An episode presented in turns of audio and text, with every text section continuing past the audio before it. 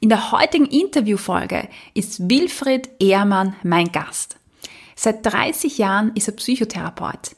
Einen besonderen Fokus legt er dabei auf die Themen Atmung, Vagusnerv und Stress.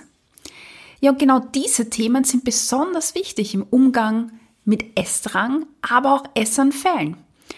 Warum das so ist und wie der Vagusnerv helfen kann, was du genau tun kannst, das erfährst du in der heutigen Interviewfolge. Willkommen in deinem Podcast rund um das Thema Food Feelings. Mein Name ist Cornelia Fichtel. Ich bin klinische Psychologin, Gesundheitspsychologin und dein Host. Ich begleite dich dabei, zu verstehen, woher der innere Drang zu essen kommt, wie du ihn loswirst und so wieder mehr Freude und Leichtigkeit in dein Essverhalten einkehrt.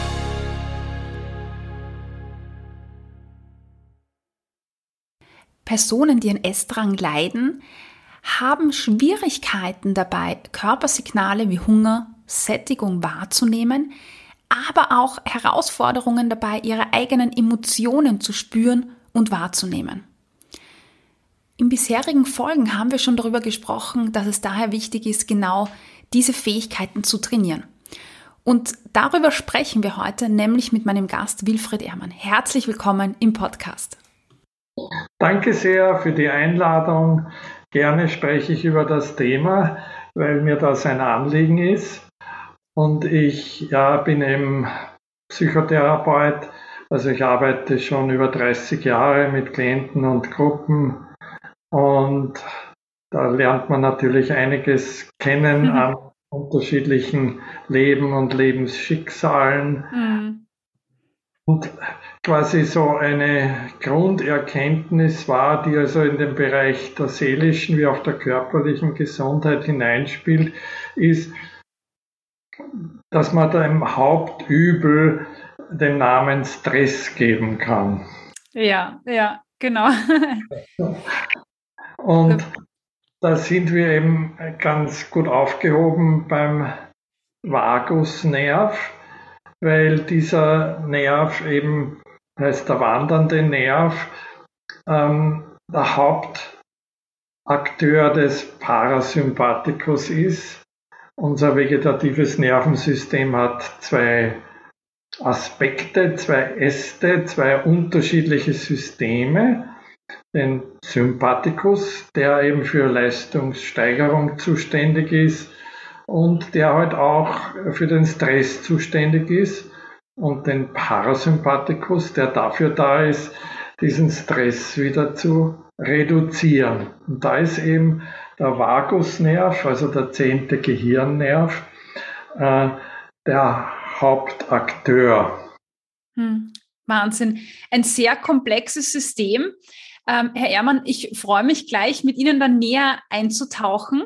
Wie, wie sind Sie denn ähm, zu dem Thema gekommen, beziehungsweise Sie sind 30 Jahre als Psychotherapeut tätig. Ähm, jetzt interessiert mich natürlich, was ist denn das, was Sie, was Ihre Begeisterung aufrechterhält oder das, was Sie im Job behält? Naja, grundsätzlich ist es einfach das Anliegen, Menschen weiterzuhelfen mhm. aus ihren Lebenskrisen heraus, dass sie wieder gut zu sich kommen und spüren, dass sie ihr Leben gut bewältigen können. Und äh, da finde ich einfach die Atmung als einen ganz wichtigen Zugang zu sich selber.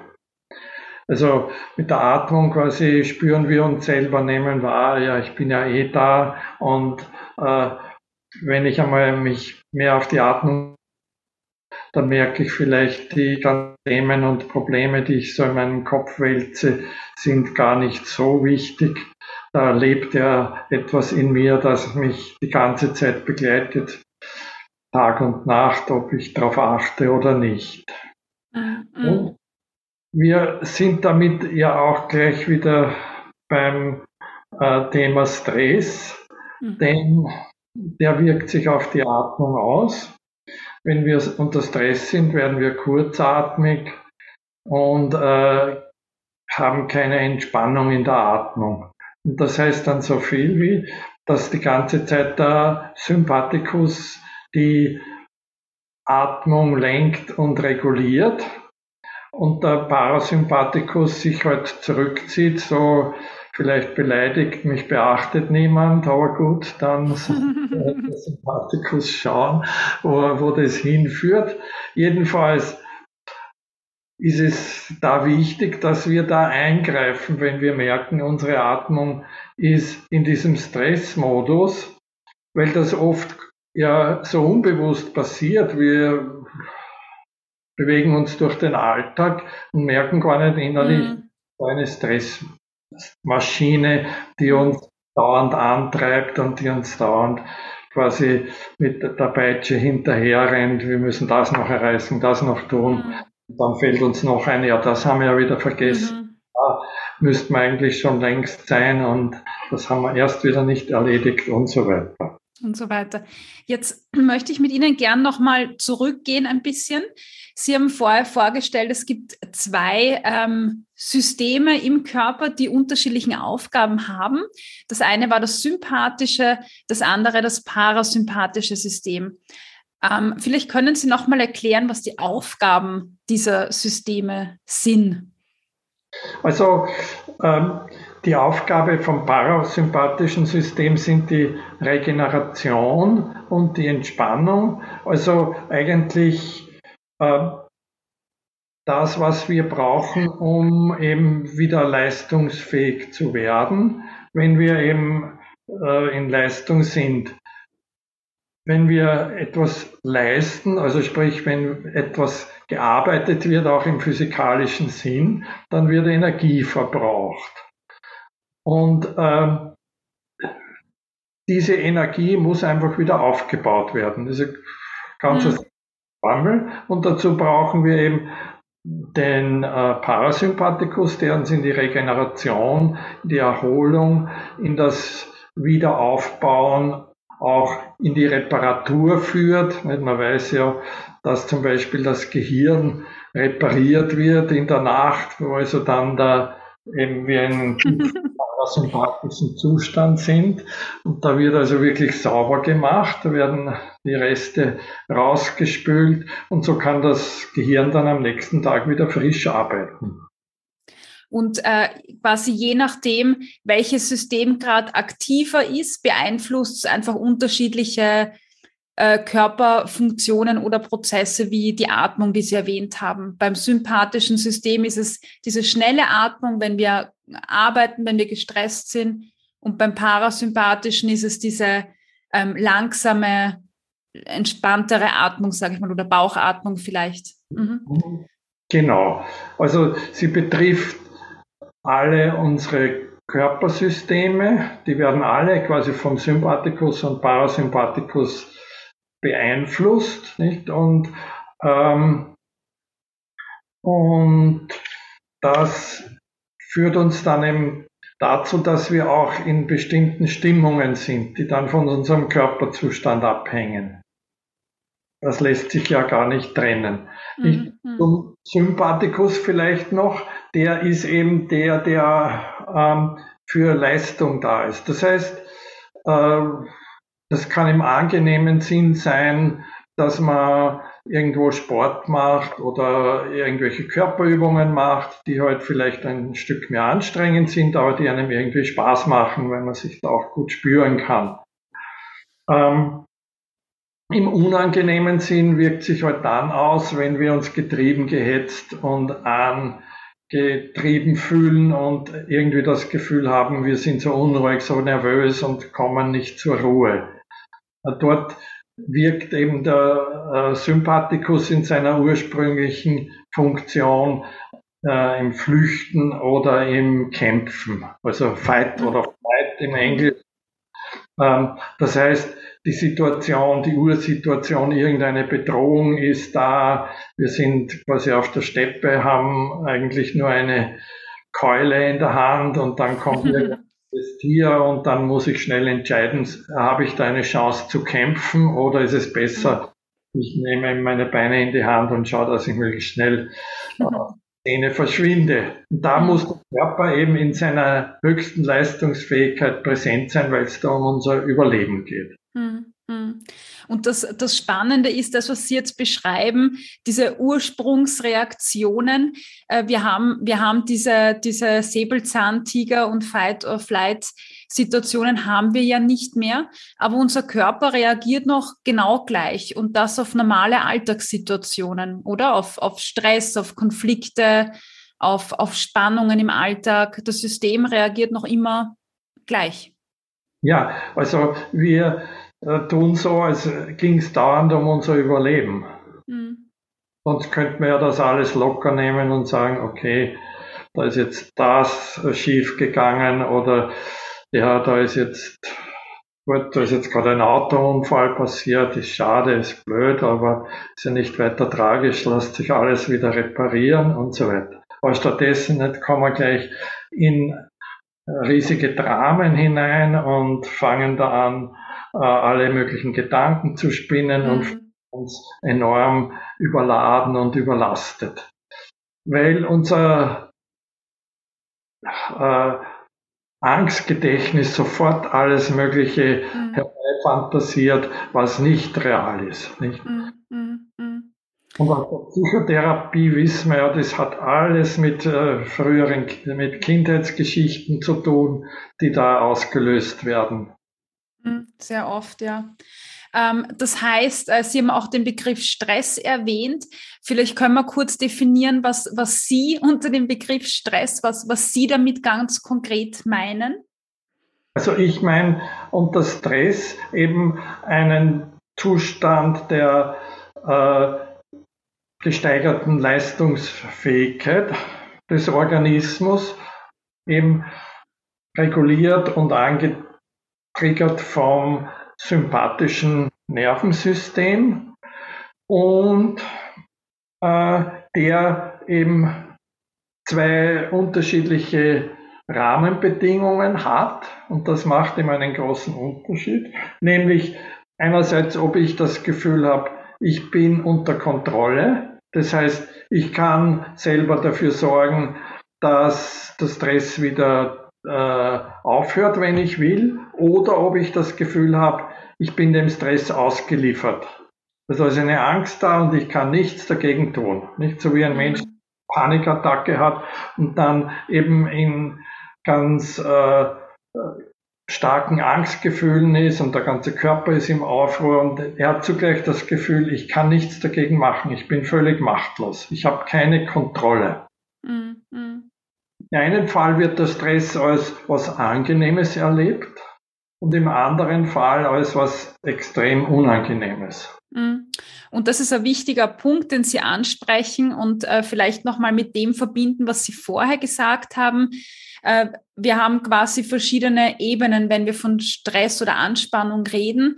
Das eine ist so diese mentale Ebene, wo wir bewerten, wo wir sagen, das ist angenehm und das, das macht auch Spaß und also das, was, was oft in psychologischen Konzepten als Eu- und Die-Stress bezeichnet wird auch. Ähm, und dann haben wir aber die physiologische Ebene, das heißt, die Aktivierung unseres Körpersystems über den Para- und Sympathikus in diesem Fall, die Anspannung also das sympathische System. Und um das nochmal äh, quasi zusammenzubringen, ob ich jetzt den Stress oder die Anspannung als positiv bewerte oder nicht, ähm, das sympathische System ist trotzdem aktiviert. Also auch wenn ich sage, mir macht meine Arbeit Spaß, äh, aber ich habe viel Termindruck, ist trotzdem dieses Stresssystem im Körper aktiviert mhm. und, und arbeitet. Genau. Und es braucht dann eben den entsprechenden Ausgleich durch parasympathische Zeiten. Genau, ja. Genau. Und jetzt haben Sie gesagt, das äh, parasympathische System, das für Entspannung auch zuständig ist, das ist nicht nur ein System, sondern da fällt auch vieles darunter. Und da gibt es verschiedene Gehirnnerven und einer ist der Vagusnerv. Und den haben Sie schon kurz angesprochen. Warum hat der so eine besondere Position, so einen besonderen Ruf im Gegensatz zu den anderen Nerven? Weil er einfach der am weitesten breitetste und sich ausbreitende Nerv ist von allen Gehirnnerven. Die anderen Nerven, Gehirnnerven, wir haben ja zwölf, da unterschieden werden, ähm, gehen zum Teil nur in den Kopfbereich oder in den Nackenbereich und so oder steuern zum Beispiel die Augenbewegungen. Ähm, und es gibt dann noch was eben Spezielles, was den Vagusnerv anbetrifft, und das führt uns zur Polyvagaltheorie. Oh. Nämlich, äh, dass man vor ungefähr, was waren es jetzt, 30 Jahren, ja, entdeckt hat, dass der Vagus zwei unterschiedliche Nervenstränge hat, wo der eine schon entwicklungsgeschichtlich uralt ist, also auch mit den, den haben schon die Reptilien, und der andere spezifisch und speziell für die Säugetiere ist. Und das heißt, polyvagal heißt, der Vagus hat verschiedene Zweige, eigentlich eh nur zwei. Und dieser jüngere und neuere äh, Vagus, der heißt auch der ventrale, das heißt vorne liegende, oder sein Spitzname ist der Smart Vagus, weil er eben äh, so was typisch Menschliches dann zum Ausdruck bringt. Das heißt, im Smart Vagus Zustand sind wir in einem entspannten, kommunikationsfähigen und sozialen Zustand. Also unser Inneres wird genauso geregelt, dass wir zum Beispiel gut zuhören können, dass wir uns gut in andere hineinversetzen und mit ihnen mitfühlen können, dass wir uns selber ruhig und gelassen ausdrücken können, dass wir quasi über alles reden können und dass wir uns innerlich dabei entspannt, offen und weit fühlen. Mhm. Das ist, mhm. dass, dass wir das können, was ja, wo wir uns auch wohlfühlen und angenehm und eben mit verbunden, also auch sicher fühlen, möglich, wenn dieser Zustand im Nervensystem bereitgestellt wird.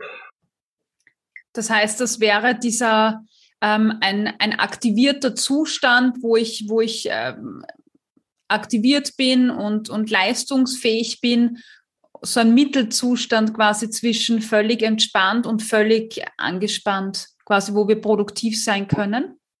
Wir sind produktiv und vor allem wir sind äh, sozial verbunden.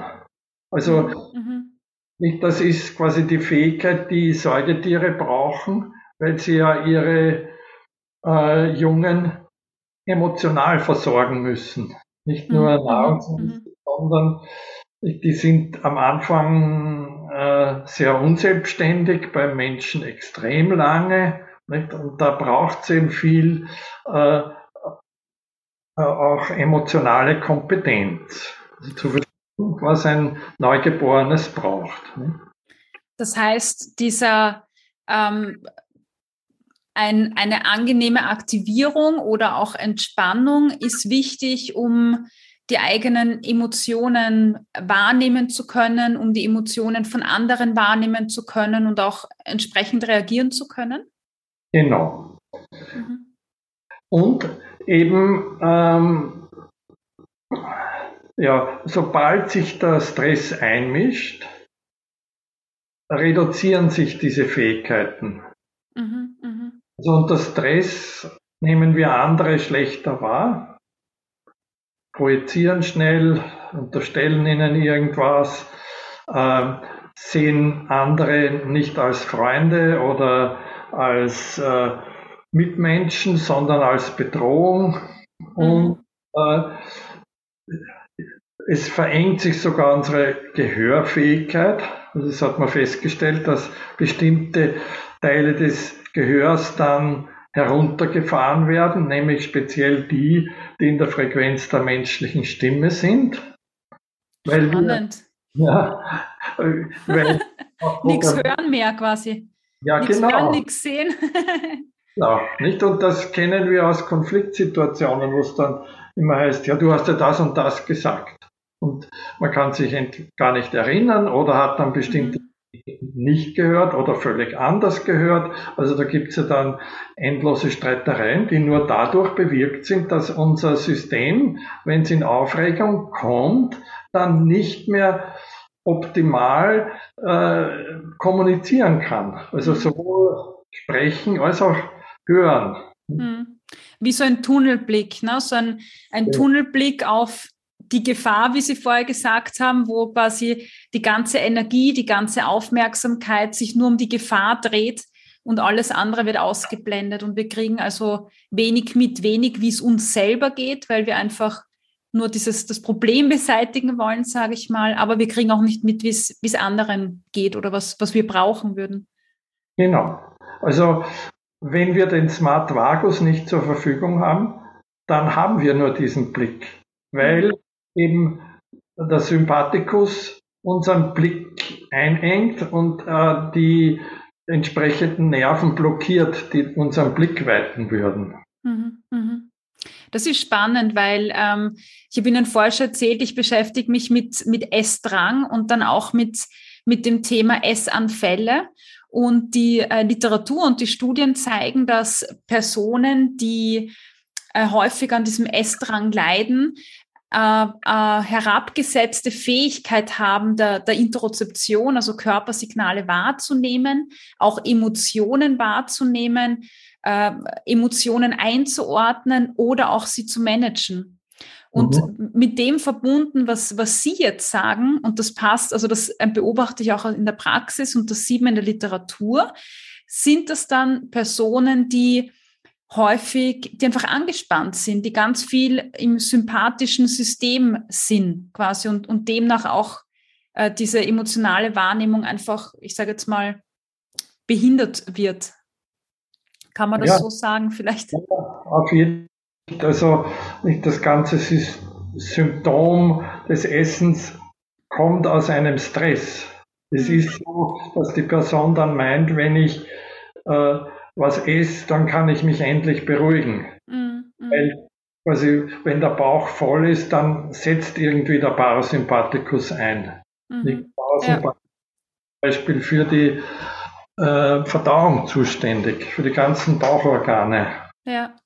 Und das ist auch spannend, weil ähm, das passt auch zu dem, was Sie gerade gesagt haben, weil wenn wir essen, schütten wir ja auch äh, diverse Glückshormone aus, unter anderem Dopamin. Und das ist ja wiederum der Gegenspieler vom Stresssystem und hilft uns zu, zu entspannen. Genau. Ich, also diese, dieser, äh, diese Suche nach Entspannung ist im Grunde Formen vertreten. Mhm. Sucht hat im Grund äh, die Funktion, uns aus einem Stresszustand in einen Entspannungszustand zu führen. Aber, aber eben, wie wir wissen, nur kurzzeitig. Der Stress meldet sich dann sehr schnell wieder zurück. Mhm. Wie bei einem Raucher, der in den ersten Zügen des Rauchens eine Entspannung aufnimmt und während er die Zigarette zu Ende raucht, baut sich der Stress schon wieder auf. Mhm, ja, ein Kreislauf, gell? Sucht man äh, schnell nach dem nächsten und nach dem nächsten und ähm, sehr unbefriedigend lang, befriedigend langfristig und, und man kommt halt echt ganz schwer raus dann.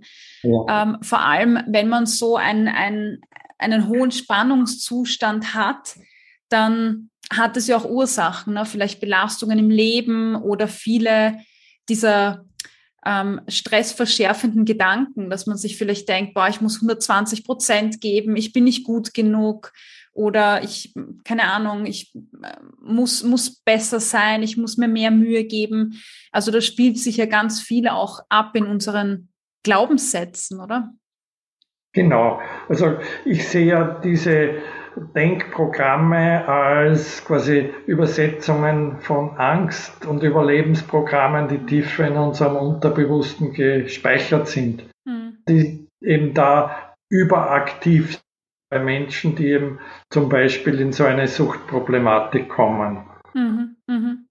So, das heißt, wir wissen jetzt, dass, dass wir in diesem angespannten Zustand im sympathischen oder dass das sympathische System ganz dominant ist und aktiv ist und äh, vielleicht auch einfach chronisch aktiv ist. Das ist ja bei ganz vielen Menschen heutzutage auch der Fall. Ähm, und wir wissen, dass der Vagusnerv im, im parasympathischen System eine ganz wichtige Rolle als Gegenspieler hat. Mhm. Jetzt ist die Frage, wie, wie komme ich da raus? Also wie, wie kann ich denn diesen, diesen Vagusnerv und dieses parasympathische System aktivieren oder stärken?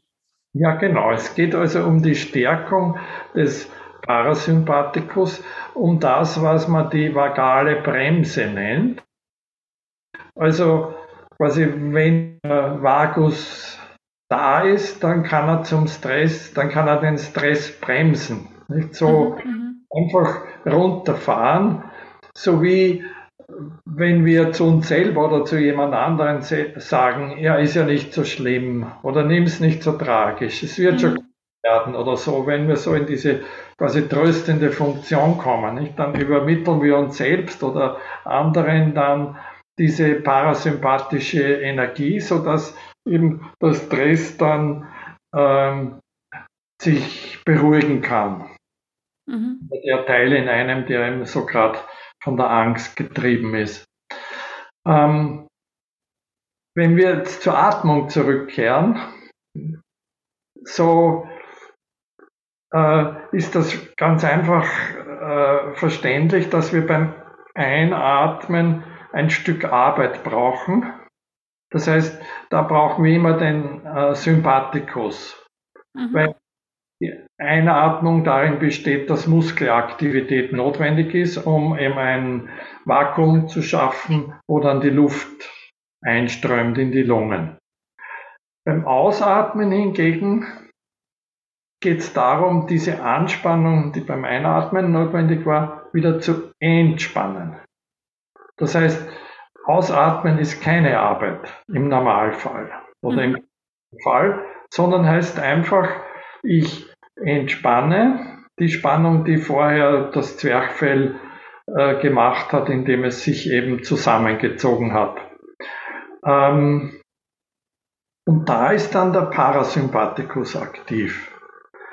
Was nun eben von, bei der Stressatmung, von der wir vorher schon gesprochen haben, der Fall ist, ist, dass der Parasympathikus da gar nicht rankommt. Also der wird in der Stressatmung eben beiseite gestellt.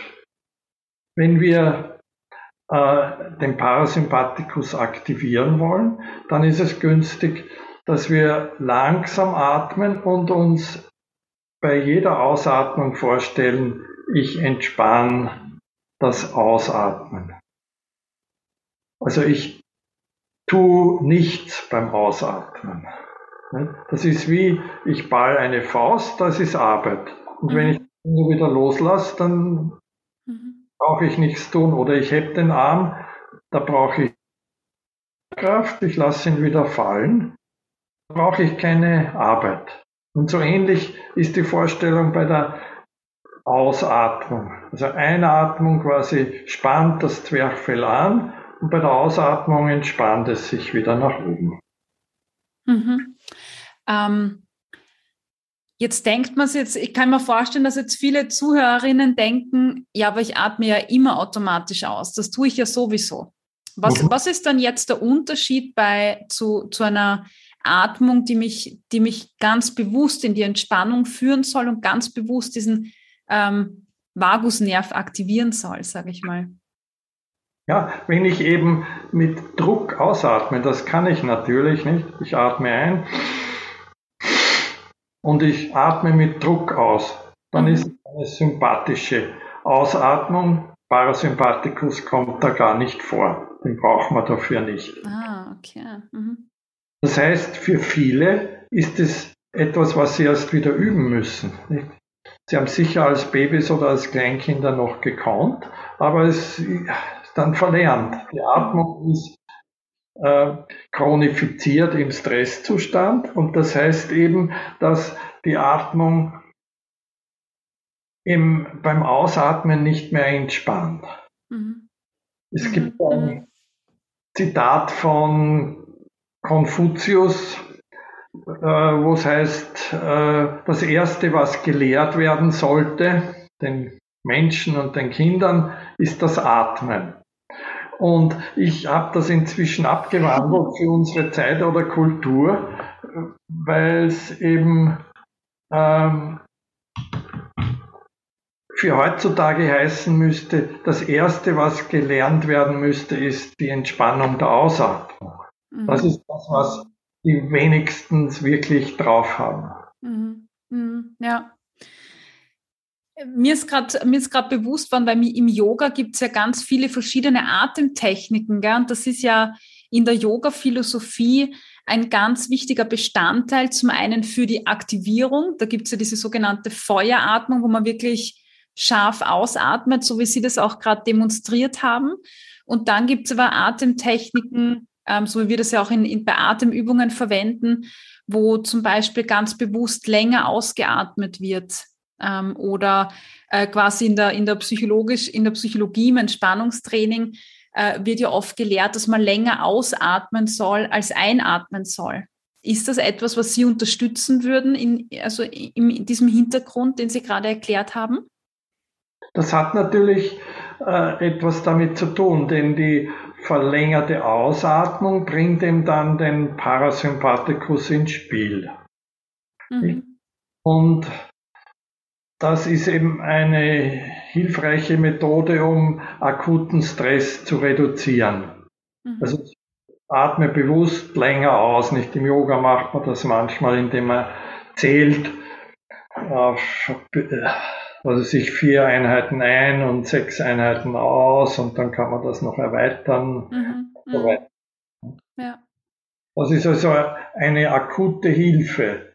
Für das quasi Aufbautraining des Parasympathikus empfehle ich aber das kohärente Atmen. Und darüber habe ich auch ein Buch geschrieben, weil oh.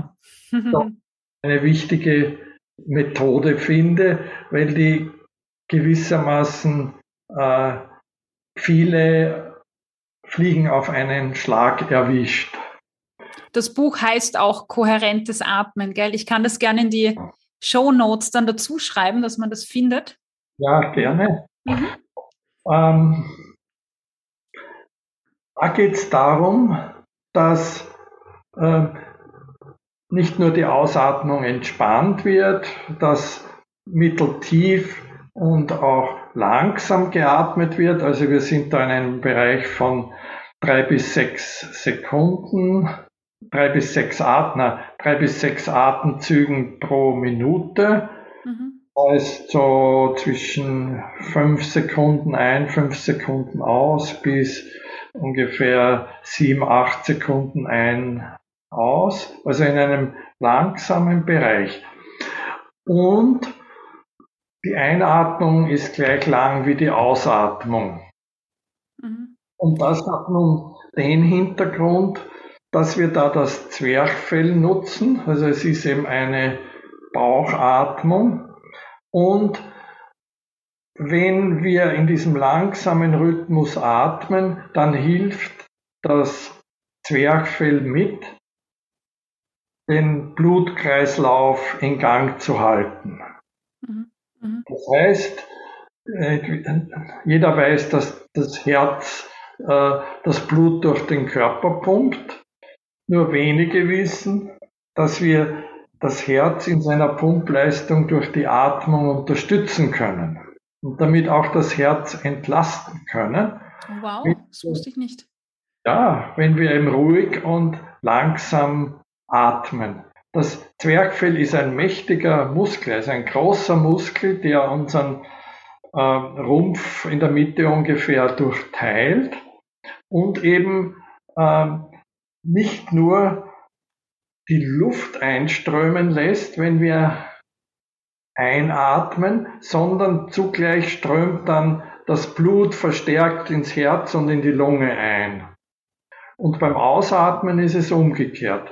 Da verteilt sich dann das Blut an die Peripherie. Man kann das relativ einfach messen. Da braucht man nur so ein äh, Messgerät. Da gibt es welche, die kann man ans Ohr anhängen oder an den Finger.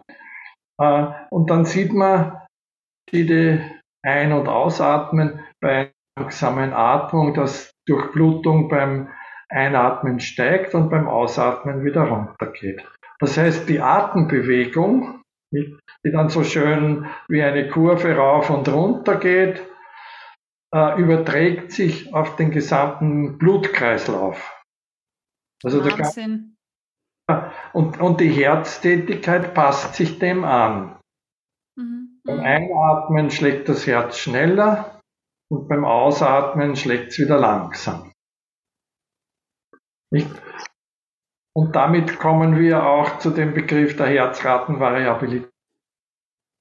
Das ist auch eine spannende Sache, die halt äh, ja im Sport und im Leistungssport immer mehr Bedeutung kriegt. Mhm, ja. Weil man dann nämlich auch erkannt hat, wie wichtig ein äh, ausgeglichenes Nervensystem ist für die Leistungsfähigkeit. Ja. Es kommen da ja. Sportler, die eben übertrainieren, das heißt zu wenig Regeneration haben, dann zu Verletzungen neigen und irgendwann zu Erschöpf in Erschöpfungszustände kommen und dann ihre Leistungsfähigkeit mhm. zurück gesteigert wird. Ja. Ja, es, ist, es sind sehr spannende Themen.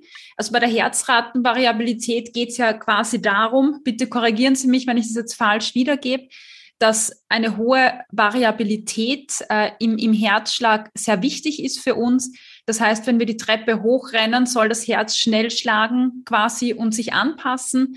Wenn ich stehen bleibe, quasi soll das Herz auch wieder gut in der Lage sein, sich, sich gut zu beruhigen. Und je besser diese Fähigkeit des Herzens ist, sich an unterschiedliche Bedingungen anzupassen, desto resilienter der Mechanismus, äh, der Organismus, sage ich.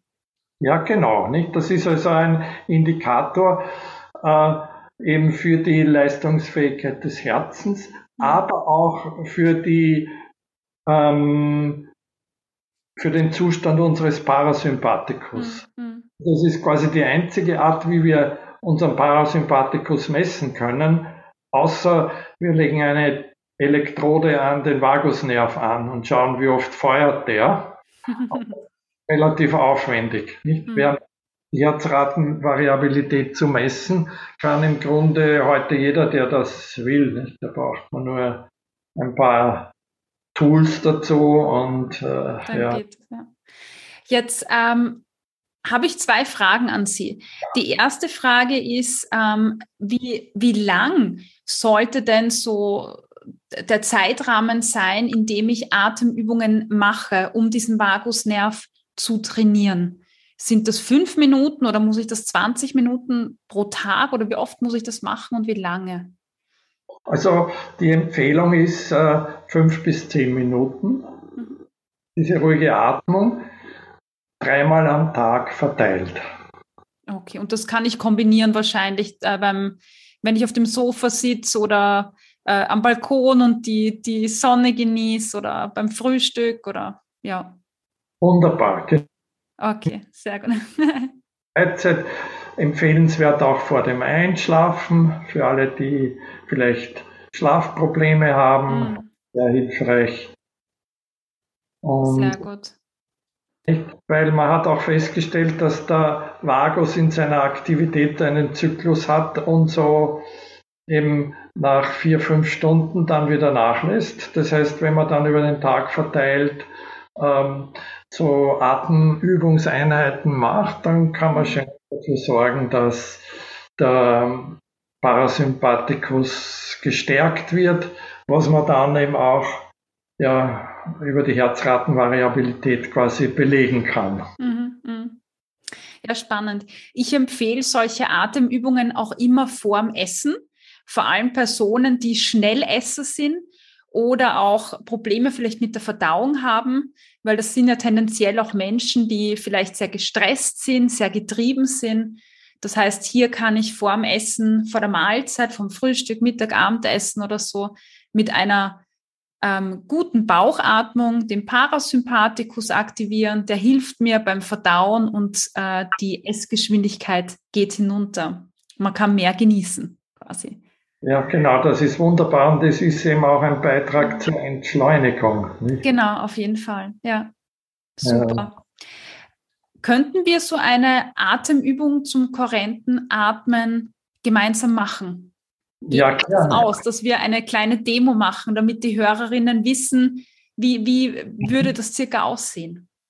Oder, ja, genau. Wir können gerne eine Atemübung machen. Ich werde es jetzt einfach einmal so mit fünf Sekunden ein, fünf Sekunden mhm. aus mhm. anleiten. Und das, ich mache mit. Sehr gut. Ah, ich wollte noch ein bisschen sagen, das könnte für Mann langsam sein.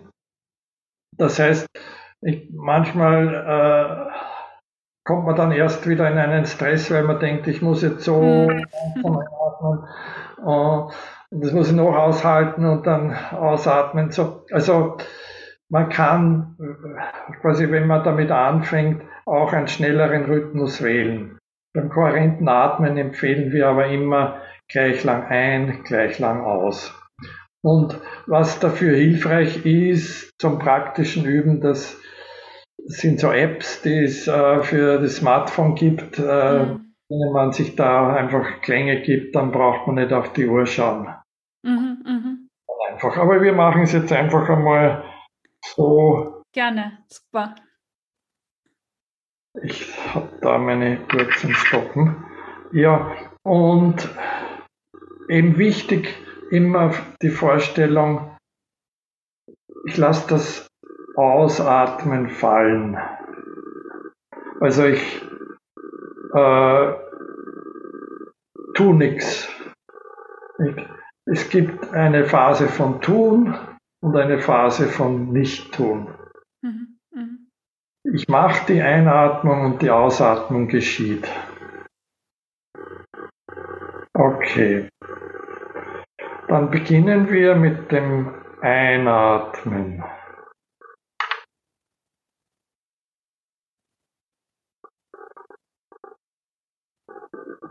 Und ausatmen. Einatmen, sanft weiten. Ausatmen, ganz entspannen. Einatmen, tun. Ausatmen, lassen. Einatmen, kommen lassen. Ausatmen, gehen lassen. Ein, aus, einatmen. Und ganz loslassen. Sanft einatmen und ganz entspannt ausatmen kommen lassen, gehen lassen. Einatmen. Ganz loslassen. Einatmen. Und entspannt ausatmen. Einatmen kommt. Ausatmen geht. Nehme und gebe. Einatmen und ausatmen. Einatme, ich nehme Energie auf. Ausatmen, ich lasse alles los, alle Gedanken, alle Sorgen. Einatmen. Und ausatmen. Ein.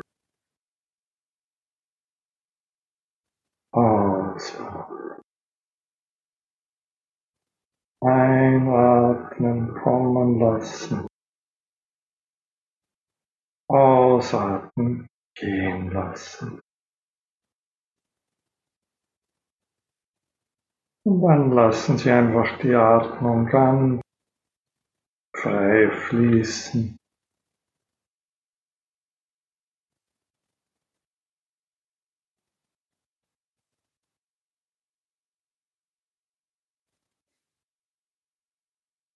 Wir beenden diese kleine Übung im kohärenten Atemrhythmus.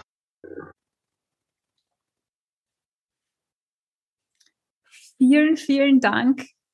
Wow, ich, ich kann gar nicht sagen, vielleicht sehen Sie es so ein bisschen, mich macht sowas so glücklich. Ich weiß nicht warum, aber wenn ich beginne zu, zu meditieren, wo ich auch ganz bewusst diese, diese Atemübungen mache, ich, ich merke, wie es innen drin auf einmal so leicht wird und ich zu strahlen beginne. Und also wirklich total super. Und am Anfang habe ich mir gedacht, oh, oh, also ich habe so ein bisschen gebraucht, um reinzufinden. Aber nach so zwei, drei Runden war das äh, echt schön eingespielt und es war total angenehm, da zu folgen. Super. Vielen, vielen Dank. Ja, sehr gerne. Und es ist wirklich zu sehen, nicht, wie Sie da Bartvagus-Zustand strahlen. Ja, ich glaube, dass sowas ganz, ähm, ganz wichtig ist, auch jetzt für die Hörer und Hörerinnen, sich einfach mal vorzustellen, wie, wie schaut oder zu fühlen, wie, wie wird so eine Übung gemacht und, und wie fühlt sich das auch an. Und dann hat man einfach auch eine klare Vorstellung, wie man das im Alltag tun kann dann. Genau, super. Ja, wir haben heute ganz viel über den Vagusnerv gesprochen und zusammenfassend kann man sagen, dass, dass wir eigentlich in unserer heutigen Welt ähm, einfach ganz viel im, System, im ähm, sympathischen System unterwegs sind, ne? dass wir ständig, wie Sie erzählt haben, diese, diese Gedanken haben, diese Stressgedanken und was man alles noch erledigen muss und tun muss.